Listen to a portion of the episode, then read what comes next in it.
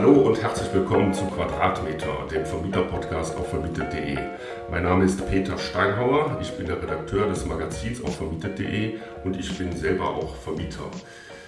Sanierungsarbeiten gehören zum Alltag des Vermieters dazu. In der Regel sind die Arbeiten zeitaufwendig, vor allem kosten sie immer viel Geld. Das Unternehmen doozer aus Berlin hat eine Online-Plattform für Sanierungsarbeiten entwickelt. Der Geschäftsführer und Gründer von doozer, Nicolas Neerpasch, erklärt, wie Eigentümer mit Hilfe von digitalen Tools ihre Wohnungen stressfrei, kosteneffizienter und schneller sanieren können. Hallo lieber Nicolas, schön, dass du hier bist. Hallo, grüß dich, vielen Dank für die Einladung. Ja, also ich habe im Vorfeld erfahren, du bist von Hause aus Architekt. Dann erklär uns doch mal, wie so dein Werdegang war. Wie bist du als Architekt dann zum Thema Handwerker und Sanierung gekommen? Ja, gerne. Also ich habe, glaube ich, einen sehr untypischen Startup-Werdegang. Ich habe, wie du es gesagt hast, vor vielen Jahren Architektur studiert in England, habe dort einen Bachelor gemacht und habe dann auch erstmal sehr architekturlastig angefangen und habe bei Zaha Hadid gearbeitet, so eine der großen, glamorous Wettbewerbsarchitekten.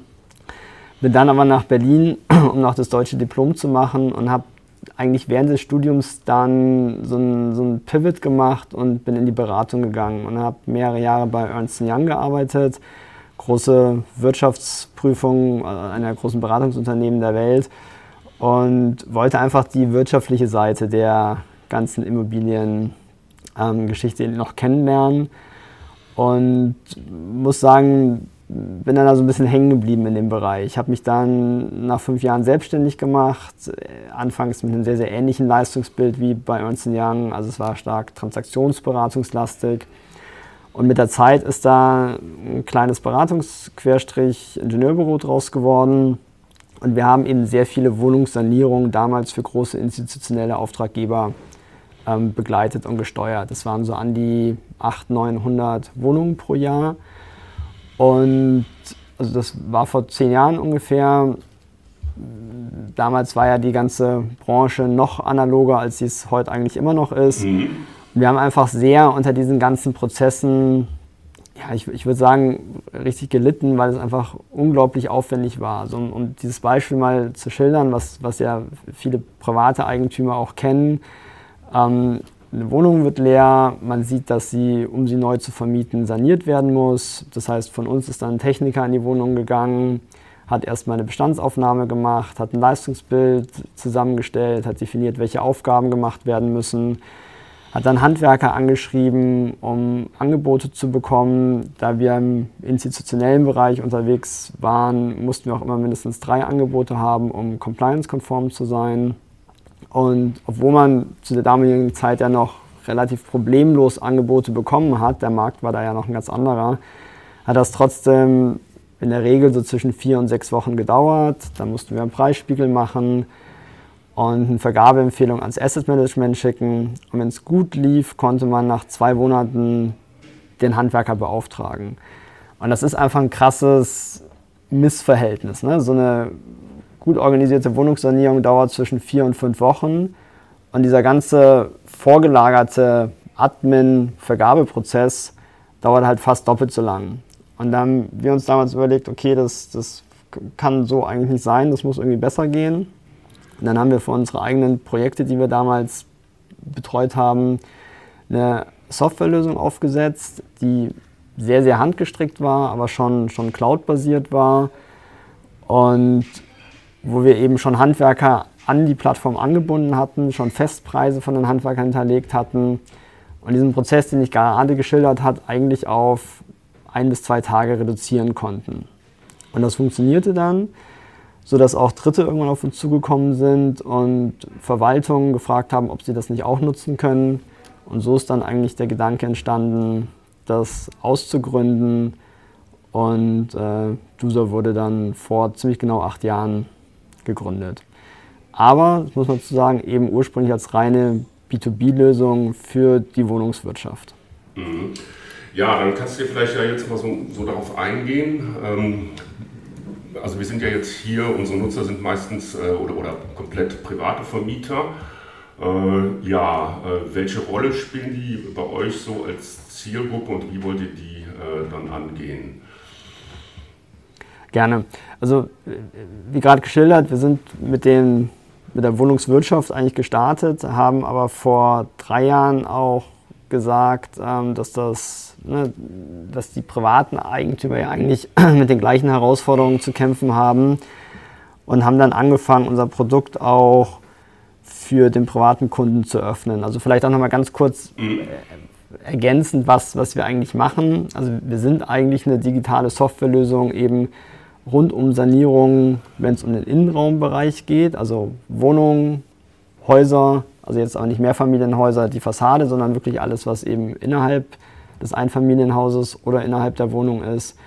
Und gleichzeitig bringen wir aber Auftraggeber und Handwerker eben zusammen. Also sind wir eben so eine Vermittlungs- bzw. Matching-Plattform.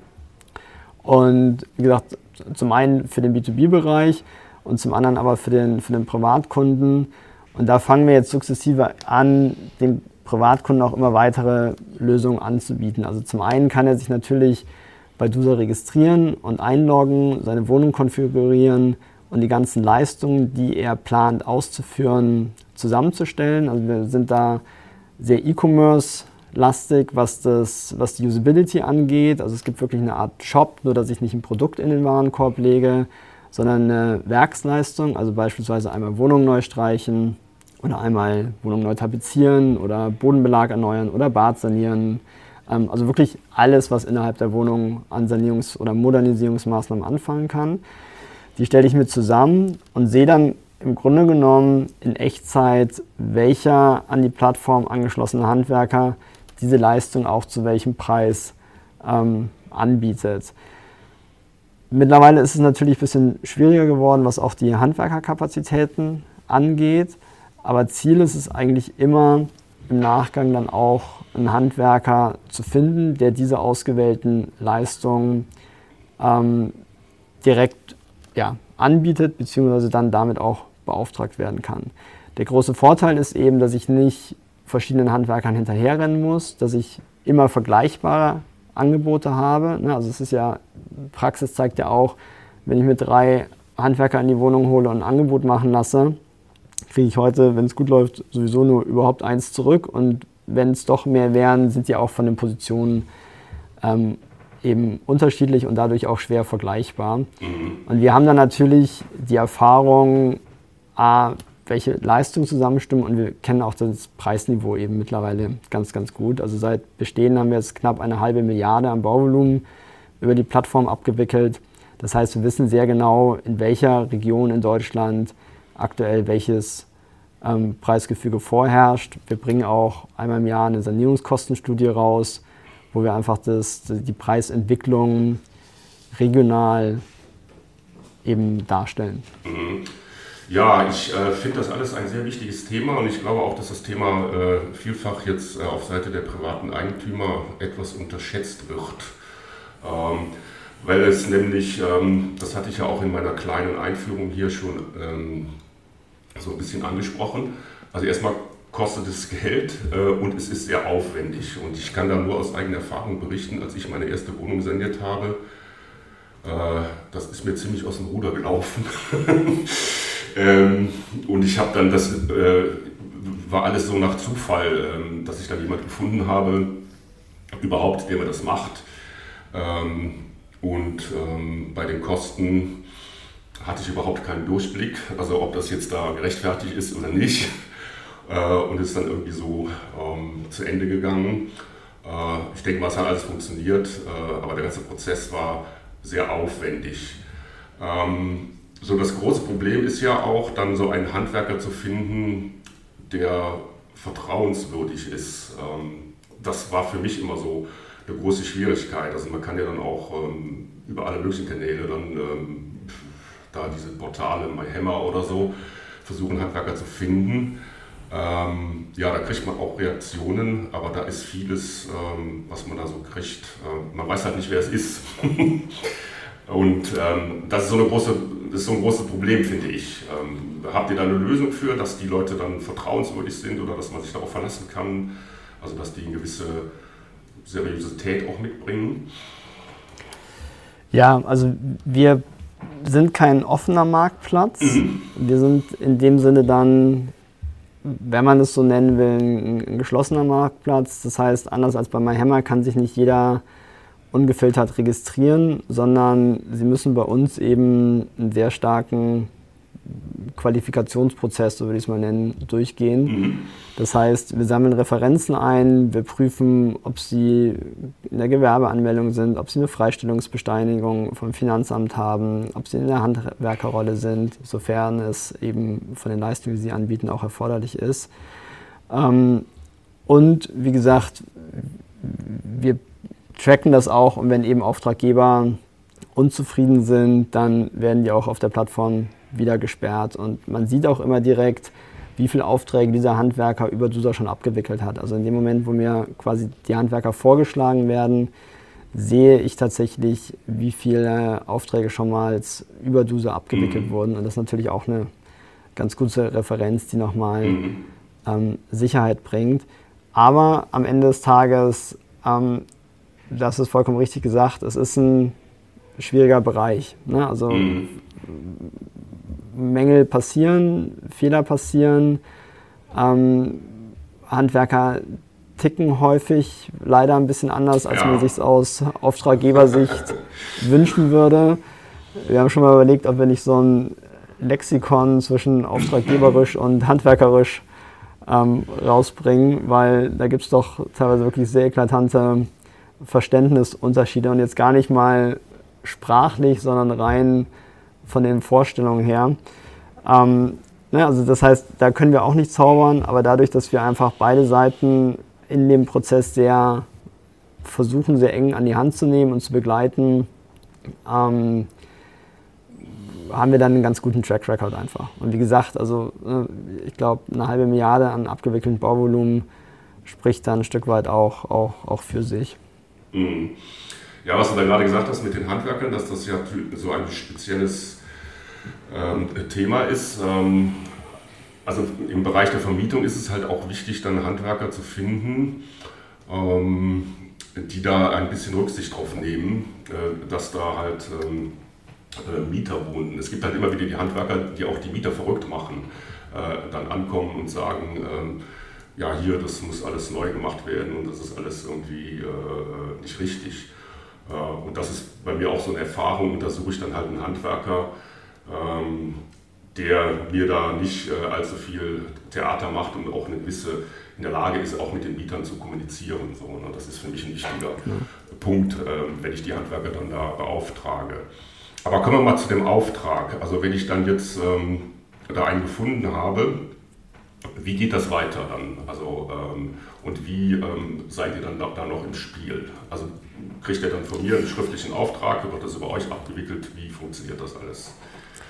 Genau, also wir können ja nochmal einen Schritt vorne sogar ansetzen, ne? Also häufig ist es ja so, eine Sanierung kommt ja glücklicherweise als Eigentümer nicht jedes Jahr vor, sondern statistisch gesehen eigentlich im Rahmen der Fluktuation, sprich zwischen 8 und 10 Jahren. Ne? Meistens ja beim Mieterwechsel. Wenn die Wohnung vermietet ist, muss ich ja eher so im kleinen Instandhaltungsbereich was machen, also wenn der Wasserhammer tropft oder wenn eine Fliese kaputt gegangen ist.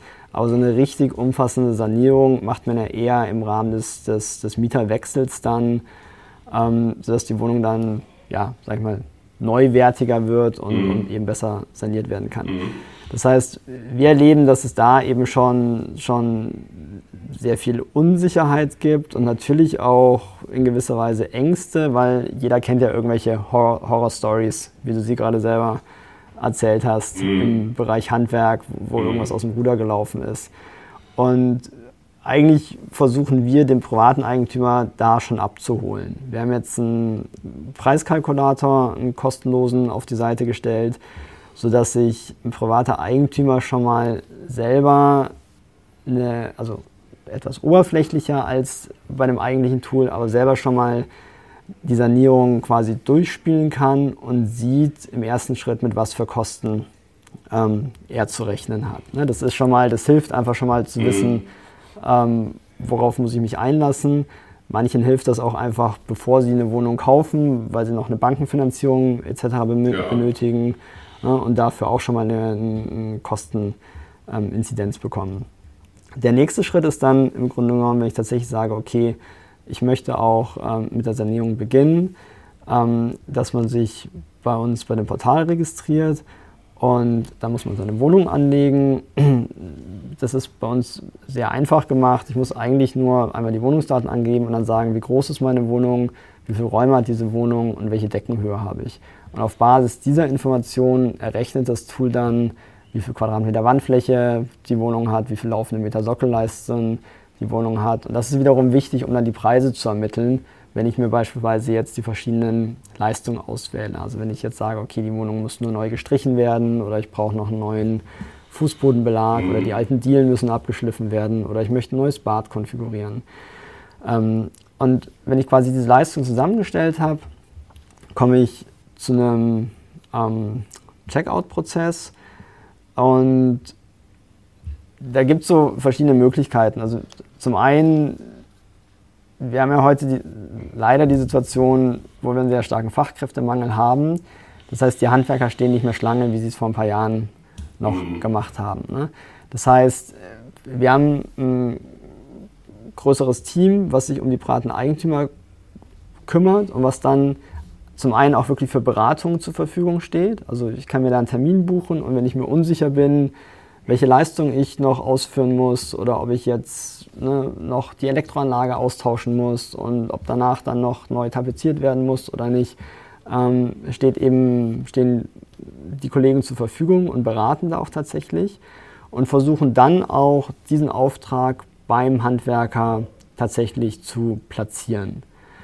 Und da kommt dann am Ende des Tages ganz klassisch ein Auftrag zustande zwischen Auftraggeber und Auftragnehmer. Also wir sind da in der Vermittlerposition. Und ich sag mal, im besten Fall läuft das dann. Ja, also dann gibt es die Terminabstimmung, dann lernen sich Auftraggeber und Auftragnehmer kennen, die Ausführung beginnt und es wird ein Bauvertrag über unsere Plattform auch geschlossen. Also das ist ein auftraggeberoptimierter VOB-Vertrag nennt sich das. Das ist so das Standardvertragswerk im Bereich Bau. Ist stark an die Regelung aus dem BGB angelehnt, aber eben so ein bisschen für den Bau optimiert. Das heißt, man hat auch wirklich einen wasserdichten Vertrag, also Bauvertrag zustande, weil das ist ja auch wichtig, also für beide Seiten auch wichtig, dass es da einfach auch ein sauberes Vertragsverhältnis und eine saubere Rechtssicherheit gibt. Und dann beginnt eben die Ausführung und wenn es während der Ausführung zu Problemen oder zu Fragen kommen sollte, stehen wir natürlich auch immer da zur Verfügung. Also ist das so, dass ich dann mit dem Handwerker direkt kommuniziere oder läuft das über euch? Ja. Nein. Also die Kontaktaufnahme erfolgt über die Plattform und die Transparenz erfolgt über doozer und ich muss auch die Fotos hochladen, die Rechnungsstellung erfolgt darüber und ich kann auch die Mängel quasi, das Mängelmanagement über doozer abwickeln, aber die Kontaktaufnahme muss ja zwangsläufig, also fängt ja mit der Schlüsselübergabe an und mit den Abstimmungen, das erfolgt dann wirklich über Auftraggeber und Auftragnehmer.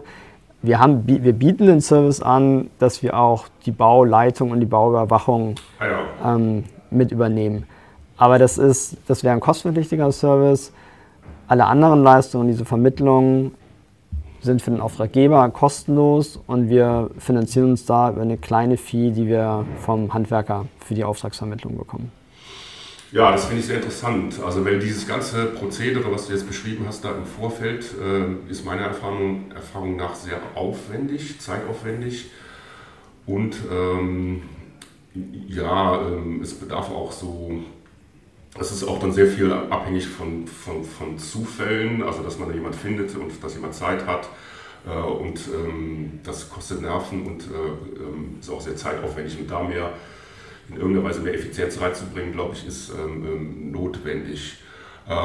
Wenn so eine Sanierung ansteht von so einer Wohnung, würdest du dann eher sagen, man sollte mit so einer Art Generalunternehmer arbeiten, also einer, der alles macht, oder sollte man die Gewerke, also Strom, Fußböden, Badsanierung, sollte man die eher aufteilen? Also es hängt natürlich ein bisschen von dem ab, was ich mir als Auftraggeber tatsächlich auch zutraue. Ne? Also der Aufwand, verschiedene Gewerke zu koordinieren, ist wirklich groß. Ja. Und man muss schon die Handwerker dann da sehr, sage ich mal, selber eintakten können und auch erkennen können, was fertig ist und was nicht, weil, ne, wie es immer so ist, schiebt der eine sich dann den schwarzen Peter zum anderen rüber. Und das muss man wissen, ne? Und das muss man können und da muss man auch Lust drauf haben. Und die Erfahrung zeigt wirklich, dass die allerwenigsten das machen. Ne? Also Einzelgewerke sind gut, wenn ich wirklich nur die Wohnung durchstreichen muss. Mhm. Ja, dann brauche ich nicht einen Generalunternehmer, sondern kann ich mir einen guten Maler suchen, der das dann macht. Oder wenn ich nur an der Elektro, sage ich mal, Unterverteilung was zu erneuern habe, ne? Dann kann ich mir dann Fachunternehmen suchen. Aber sowohl im Privatkundenbereich als auch tatsächlich in der Wohnungswirtschaft würde ich sagen, dass 90% wirklich mit Klein-GUs, nennen wir die immer, arbeiten, die in der Regel eben 2, 3 Gewerke selber erbringen und dann die restlichen Gewerke auch versuppen, weil es ist einfach ein Kapazitätsthema und auch ein Know-how-Thema und es ist einfach ein extrem anstrengendes und lästiges Thema und nachvollziehbarerweise, ne, sowohl die professionellen als auch die privaten Eigentümer, selbst wenn sie professionell sind und viel Ahnung davon haben, versuchen sich das nicht wirklich anzutun. Und preislich macht es tatsächlich, also wir haben das ja über Jahre immer untersucht, preislich macht es tatsächlich gar nicht so einen riesen Unterschied. Mhm. Ja, kannst du uns eine Zahl nennen, was so eine Sanierung kosten darf pro Quadratmeter? Kommt natürlich darauf an, was du machen möchtest. Ne? Also, wenn wir jetzt mal von einer, sagen wir mal so eine Komplettsanierung. Ne? Fangen wir erstmal an mit der Komplettsanierung. Ich mache halt alles, Strom, also neue Elektroleitungen, Badezimmersanierung, Wände und Böden. Also das ist ja das, was in der Regel dann so anfällt. Und ja gut, Heizung. Ja, Heizung eher selten, ne? Also Heizkörper streichen, aber... Ja, wenn man die erneuert, aber nehmen wir das mal raus, ohne Heizung. Ne? Genau, also das Klassische für eine Vollsanierung ist wirklich, ich mache die Bodenbeläge, entweder schleife ich die Dielen ab oder lege neuen Bodenbelag, genau, mache die Wandoberflächen, Elektroleitung und das Bad. Da muss man auf einen Quadratmeter mittlerweile an so 450 bis 500 Euro mitrechnen auf dem Quadratmeter. Das ist natürlich auch wieder sehr regional abhängig, hat auch ein bisschen mit den Ausstattungsstandards zu tun. Kostentreiber ist immer das Bad, das ist so die teuerste Position. Da kann man für so ein kleineres, also ich sag mal so ein 5-6 Quadratmeter Bad, an die 5.000-6.000 Euro muss man damit rechnen, ne? Wenn das jetzt kein Shishi ist. Ne? Wenn ich jetzt eine Trumpsche goldene Badewanne haben möchte, dann wird es ein bisschen teurer. Aber wir denken immer sehr aus dieser Vermieterrolle. Ne? Eigennutzer sind nochmal anders, die haben natürlich andere Anforderungen und sind auch viel emotionaler, was die Produktauswahl angeht. Aber wenn man, so wie du geschildert hast, auch die Wohnung einfach vermieten möchte, dann schaut man ja, dass man ein gutes Preis-Leistungs-Verhältnis hat. Das heißt, genau, da würde man mit dem Bad so 5.000-6.000 Euro rechnen müssen und für eine Wohnungssanierung mittlerweile 450 oder 400 bis 500 Euro. Sagen wir, vor 5-6 Jahren lagen wir noch bei 300 Euro, aber die Kosten sind da ja auch sehr in die Höhe gegangen. Genau. Was würdest du denn sagen bei den Gewerken? Wo ist es derzeit am schwierigsten, Leute zu finden? Elektro. Ja, genau. Ganz klar Elektro. Und das, also was wirklich absurd ist, also unabhängig davon, dass es wirklich Fachkräfte einfach ganz extrem geht. Wir haben verschiedene Elektrounternehmen, die uns wirklich sagen, die werden, was die Materialien, also die Kabel angeht, wirklich auf Wochenbasis vom Großhandel rationiert. Ja, also der Großhandel teilt seinen Kunden wirklich von Woche zu Woche so und so viel laufende Meter Kabel zu. Ja, also es ist die Materialknappheit und es ist der Fachkräftemangel. Und da ist ganz klar vorne Elektro, dann kommt Sanitär und dann kommt der Rest. Ja, das kann ich bestätigen. Also Elektriker zu finden ist wahnsinnig schwierig geworden. Man kann sich glücklich schätzen. Also ich hab jemanden, den ich schon seit ewigen Zeiten kenne. Den muss ich aber auch, wenn ich den anfrage, wimmelt er mich erstmal ab. Ja. Und wenn ich dann Glück habe, dann kommt er. Und ich habe auch schon versucht, jemand so auf dem freien Markt zu finden. Da habe ich auch schlechte Erfahrungen. Das ist halt auch ein Riesenproblem. Also wenn man jemand Neues nimmt, den man nicht kennt, da geht man immer ein großes Risiko ein, meiner Einschätzung nach. Oder ich habe da schon Sachen erlebt, wo ich dann nicht sehr zufrieden war, wenn ich den nicht kannte. Ja. Und das ist so eine Problematik. Also es ist so, das kann ich bestätigen, das Beste ist wirklich, wenn man einfach Handwerker sucht, es über Empfehlungen zu machen, aus dem Freundeskreis oder aber auch, ne, wenn man jetzt beispielsweise eine Eigentumswohnung in einer WEG hat, dass man auch die Hausverwaltung anfragt, weil das gehört ja auch zu deren Geschäftsbereich, ob sie nicht Handwerker kennen, die auch das Objekt vielleicht sogar kennen oder bei anderen Wohnungen tätig sind innerhalb dieses Objektes. Oder aber über die Portale, weil da muss eine gewisse Qualität auch dahinter stecken, ne? Sei es dann durch die Bewertung der anderen Nutzer, weil sonst würde das Modell des Portals nicht funktionieren, wenn die Handwerker alle nur Mist machen würden. Ja, also das heißt, wir als Plattform und Softwarelösung haben natürlich eine intrinsische Motivation daran, dass unsere Handwerker auch einen guten Job machen. Wie gesagt, das funktioniert auch nicht zu 100%, aber wir tun unser Bestes, dass da einfach eine gewisse Qualitätssicherheit ist, sonst wird es einfach aus dem Ruder laufen. Ja, das finde ich auch interessant, dann da einen Partner an der Hand zu haben, der zumindest das ein bisschen spiegelt, so die Auswahl des Handwerkers. Bin ich so als privater Eigentümer mit überfordert halt, ne? Also bei der Vielzahl von bei den Anbietern da jemand zu finden, der dann zuverlässig ist. Und da nochmal die zweite Instanz zu haben, finde ich wichtig und das finde ich interessant bei dem, was ihr da macht. Ja, dann kommen wir jetzt nochmal, die Wohnung ist dann saniert, dann ist ja ein Riesenthema die Abnahme. Ne? Das macht man ja auch so, wenn man da keine Ahnung von hat. So bei den Themen Elektrik, Sanitär ist das so wie wenn das Auto repariert wird, das glaubt man dann. Was würdest du da empfehlen? Also wie geht man da vor? Vertraut man da seiner Intuition? Also oder gibt es irgendwelche objektiven Kriterien, die man da noch dann zu Rate ziehen könnte? Ja, ist natürlich schwierig. Ne? Es gibt vor allem ja auch diese verdeckten Leistungen. Ja. Also, ne, man muss natürlich schon auch ein großer Fehler ist, Schlüssel übergeben und nach 6 Wochen zur Abnahme wiederkommen. Ja. Ja, weil dann weißt du nicht, was in der Zwischenzeit passiert ist. Und verdeckte Leistungen sind quasi ja, die Maßnahmen, die beispielsweise Kabel, die unter Putz verlegt werden oder... Ja. Wenn ich jetzt eine Strangsanierung habe und danach der Strang verkoffert wird und ich dann einfach nicht mehr sehe, was quasi unter der Oberfläche steckt.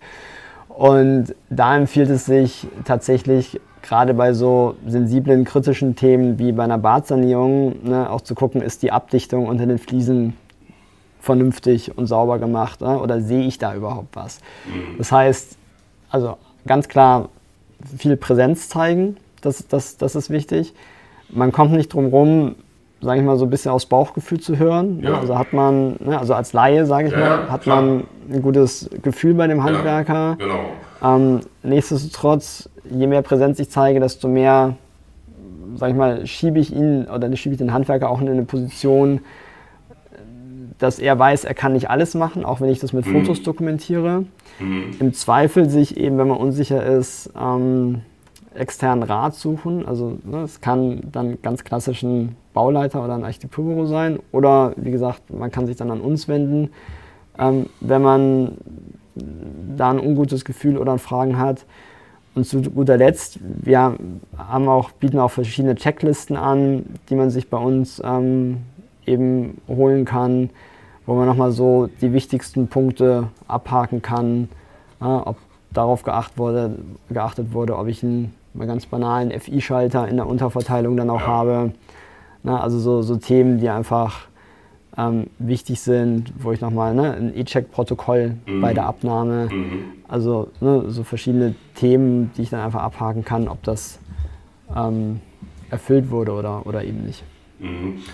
Das heißt, ich kann dann auch, sagen wir mal, euch dann die Endrechnung schicken und ihr guckt dann nochmal drauf und sagt mir dann, ja, das ist okay. Ich weiß ja zum Beispiel auch nicht, wenn die da die Stunden angeben, jetzt für den Boden verlegen, so und so viele Stunden, ist das da realistisch oder hat er sich das ausgedacht?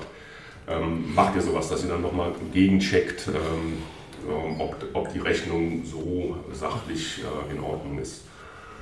Genau, also beispielsweise das Rechnungsprüfung wäre Teil von dieser Premium-Service, den wir anbieten, den ich dazu buchen kann. Aber weil du das Thema Stunden angesprochen hättest, eigentlich kommen bei uns, also eigentlich vergeben wir nur, oder wenn über Doozer-Aufträge ausgelöst werden, dann sind das Pauschalaufträge nach Werksleistung. Also es wird nicht der Aufwand nach Produkt und Zeitaufwand berechnet, sondern er schuldet halt eine mangelfreie Werksleistung. Das heißt, ich muss jetzt nicht die Stunden kontrollieren, sondern ich muss einfach schauen, ist das, was ich beauftragt habe, also sprich ein neuer Bodenbelag, ist der drin und sieht der mangelfrei aus. Ne? Also habe ich da keine Blasen drunter und knietscht es nicht, wenn ich darüber laufe, sondern ist der mangelfrei, also ist quasi diese Leistung als Ganzes erfüllt. Ja, also sind Werkverträge, die bei uns eben generiert werden. Ja, vielleicht kann man hier jetzt auch nochmal für Leute, die da nicht so in der Materie drin sind, sagen, wie das aussieht mit der Gewährleistung. Ja, wie lange gibt es da Gewährleistung auf die Leistung eines Handwerkers? Genau, also das regelt alles die VOB, also das ist eben dieses Vertragswerk und da wird grundsätzlich bei der VOB auch nochmal ein bisschen differenziert. Auf eine Dacharbeit oder auf eine Dachabdichtung beispielsweise habe ich 10 Jahre Gewährleistung. Bei allen anderen Dingen habe ich, also haben wir in den Verträgen ist so definiert, dass ich eine 5-jährige Gewährleistung habe. Ah ja, gut. Ja. Also ab Abnahmetag. Ne? Das zählt immer das Abnahmedatum und es ist auch, also können wir auch nur empfehlen, ne? Also es gibt aus rechtlicher Sicht so ein Thema, das nennt sich stillschweigende Abnahme. Das heißt, wenn nichts passiert, zählt das als stillschweigende Abnahme. Das ist immer ungut, weil das ist immer nicht genau definiert, sondern wir können immer nur dazu raten, auch wirklich eine richtig sauber dokumentierte Abnahme zu machen mit einem Abnahmeprotokoll. Die Vorlage kann man auch bei uns bekommen, kann man auch aus dem Internet sich sicherlich verschiedene Beispiele ziehen, wo einfach Abnahmedatum, wer war vor Ort, welche Maßnahmen wurden abgenommen und welche Mängel sind vorhanden. Ne? Und auch ganz wichtig, also Handwerker drängen auch immer gerne, möglichst viel vorab zu bekommen und einfach schon mal Rechnung zu bezahlen. Wenn die Rechnung einmal ganz bezahlt ist, dann kann ich es vergessen, noch irgendeinen Handschlag vom Handwerker zu bekommen. Das heißt auch wirklich einen Mangeleinbehalt zu machen. Wenn ich abgenommen habe, hat er ein Recht auf Bezahlung abzüglich der Mängel. Da muss man die Mängel monetär bewerten, kann dann so einen 2- bzw. 3-fachen Druckzuschlag machen. Also wenn ich es einschätze, dass, sagen wir mal, das Waschbecken wackelt und nochmal neu befestigt werden muss, würde ich sagen, es kostet 150 € und dann kann ich 450 € quasi von dem Rechnungsbetrag einbehalten, um so ein bisschen Druck zu haben, dass er die Mängel auch tatsächlich erledigt. Ja, da hast du eben noch etwas erwähnt, was jetzt hier so die Bezahlung angeht. Also die Handwerker verlangen ja auch gerne immer so diese Abschläge. Kannst du da noch was zu sagen? Was ist da üblich? Also was, wie sollte man damit umgehen, also wenn die eine Abschlagsrechnung stellen, bevor die Leistung vollendet ist? Ja, also wir haben ja mittlerweile eine sehr spezielle Situation. Ne? Das heißt, man muss, also man selber will ja ans Ziel kommen und einen Handwerker finden, der einen guten Job macht. Das heißt, man ist nicht mehr in so einer Position der Stärke, wie man es vor 5 oder 8 Jahren vielleicht noch war. Das heißt, man muss ein bisschen mehr als früher auf die Wünsche des Handwerkers auch eingehen. Und wenn er eine Abschlagszahlung haben möchte, ist das im Grunde genommen vollkommen legitim für Leistungen, die er erbracht hat. Ja, also das heißt, wenn er jetzt quasi einen Bautenstand oder einen Leistungsstand, so nennt man das, von 30% erreicht hat, ja, weil er schon Abrissmaßnahmen gemacht hat, Trockenbau schon steht etc., dann ist es legitim, dass er auch diese Leistung schon in Rechnung stellt. Mhm. Dann kann man gemäß VOB auch davon nochmal einen Einbehalt machen. Vertragserfüllungsbürgschaft oder Einbehalt nennt sich das beispielsweise. Das würde ich jetzt aber bei so einem kleineren Volumen, wie man es bei der Wohnungssanierung macht, eher nicht machen, sondern ne, wenn 30% erfüllt wurde und er 30% Rechnung stellt, kann man die auch zahlen, weil hinten raus immer noch genug, sagen wir mal, Puffer da ist. Ja, klar. Was manche Handwerker machen, ist, dass sie eine Vorabrechnung über, sage ich mal, pauschal 30 oder 40% stellen. Da würden bei mir immer ein bisschen die Alarmglocken angehen und ich würde erstmal kritisch hinterfragen, warum. Dann kommt häufig das Argument, ja, für den Materialeinkauf, weil er den Warenwert nicht vorstrecken muss. Ja.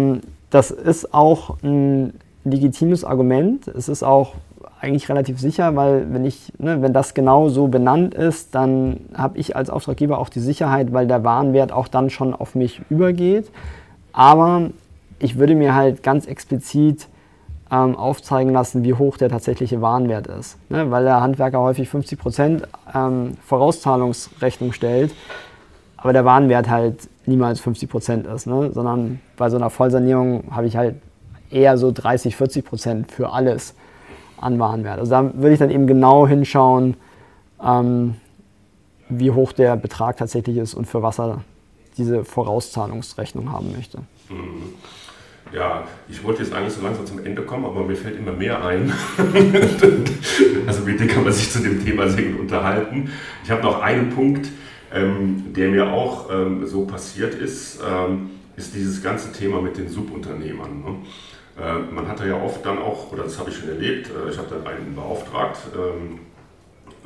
und der vergibt dann den Auftrag weiter an irgendwelche Subunternehmer. Würdest du dich auf sowas einlassen? Wie sollte man sich verhalten, wenn da irgendwelche Subunternehmer noch ins Spiel kommen? Also realistischerweise hat man eigentlich gar nicht die Chance mittlerweile, ja, sich nicht drauf einzulassen. Das muss man einfach fairer halber so sagen. Ich würde immer darauf achten, also was ich kritisch finde, ist, wenn ein Handwerker zu 100% nur an Subunternehmer vergibt. Ne? Ich würde immer im Vorfeld schauen, welche Leistung erfüllt er selber. Das ist häufig beispielsweise nur Maler und Trockenbau. Und wenn er sich dann für die anderen Gewerke Subunternehmer dazu holt, ja, fair enough. Ne? Also kann er machen, am Ende des Tages ist er aber mein Ansprechpartner und ist er auch für die Haftung verantwortlich und ich möchte ihn auch als Ansprechpartner haben und ich möchte nicht mit irgendwelchen Subunternehmern im Grunde genommen über die Leistung diskutieren müssen.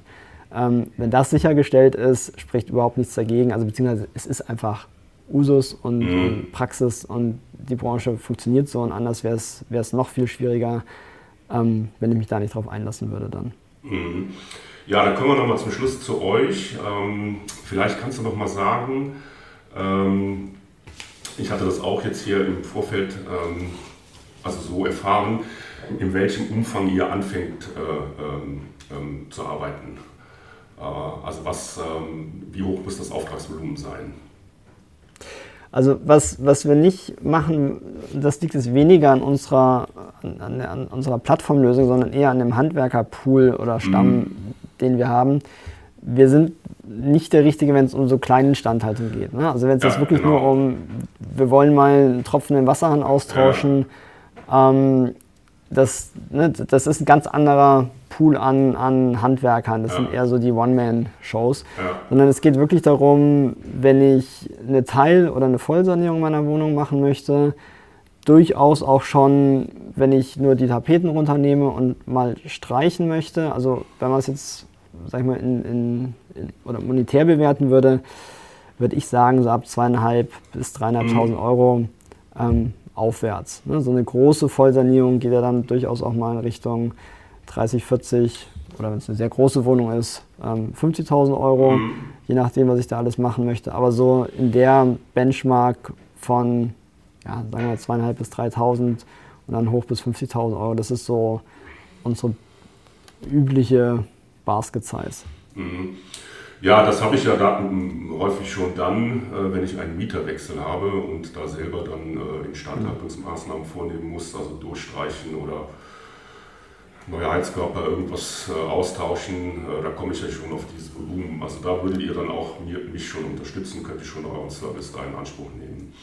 Genau, also ne, wenn ich eine 80 Quadratmeter große Wohnung, ne, da schon neue Tapeten brauche und neu streichen möchte und dann vielleicht auch die Türen nochmal neu lackieren möchte, dann komme ich eigentlich schon in diesen, in das Fenster rein. Mhm.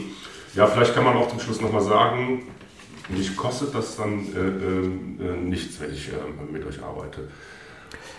Genau, also wenn als Auftraggeber, wenn man jetzt das Standardprodukt, also sprich die Auftragszusammenstellung, also diesen ganzen Prozess bis Auftragsvergabe selbst macht, kostet das nichts. Auch die Beratung dazu kostet nichts.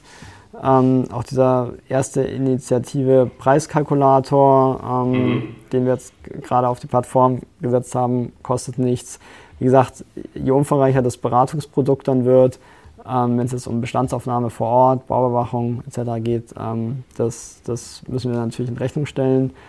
Ansonsten kostet es nichts und wir sind auch gerade dabei, wirklich für den privaten Kunden immer mehr Features anzubieten. Also wie gesagt, wir kommen ja aus dem B2B-Bereich, fokussieren uns aber mittlerweile verstärkt auf den privaten Eigentümer, haben jetzt diese ganze Journey, also diesen ganzen Prozess wirklich von warum muss ich es machen, bis hin zur Neuvermietung eben nochmal sehr, sehr tief analysiert und da werden in den nächsten Monaten immer weitere Tools und Beratungsthemen für den Eigennutzer bei uns veröffentlicht. Insofern lohnt es sich gerne, regelmäßig bei uns mal vorbeizuschauen.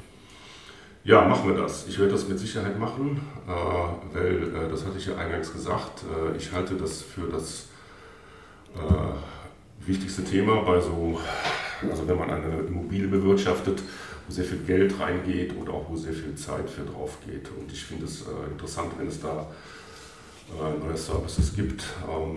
Ja, wir haben hoffentlich so ein bisschen da so reingeguckt, dass da doch sehr viele Dinge sind, die Arbeit machen und die auch gar nicht so einfach sind. Ja, vielen Dank, dass du uns da einige Sachen erklärt hast. Also ich fand es sehr interessant. Sehr gerne. Danke dir. Ja gut, dann verabschiede ich mich. Tschüss. Ciao. Ja, und wie immer, für unsere Hörer, wenn euch das gefallen hat, dann lasst uns einen Like da. Wenn ihr noch weitere Fragen habt, stellt die uns oder auch hier an den Nicolas. Wir leiten die gerne weiter. Also tschüss.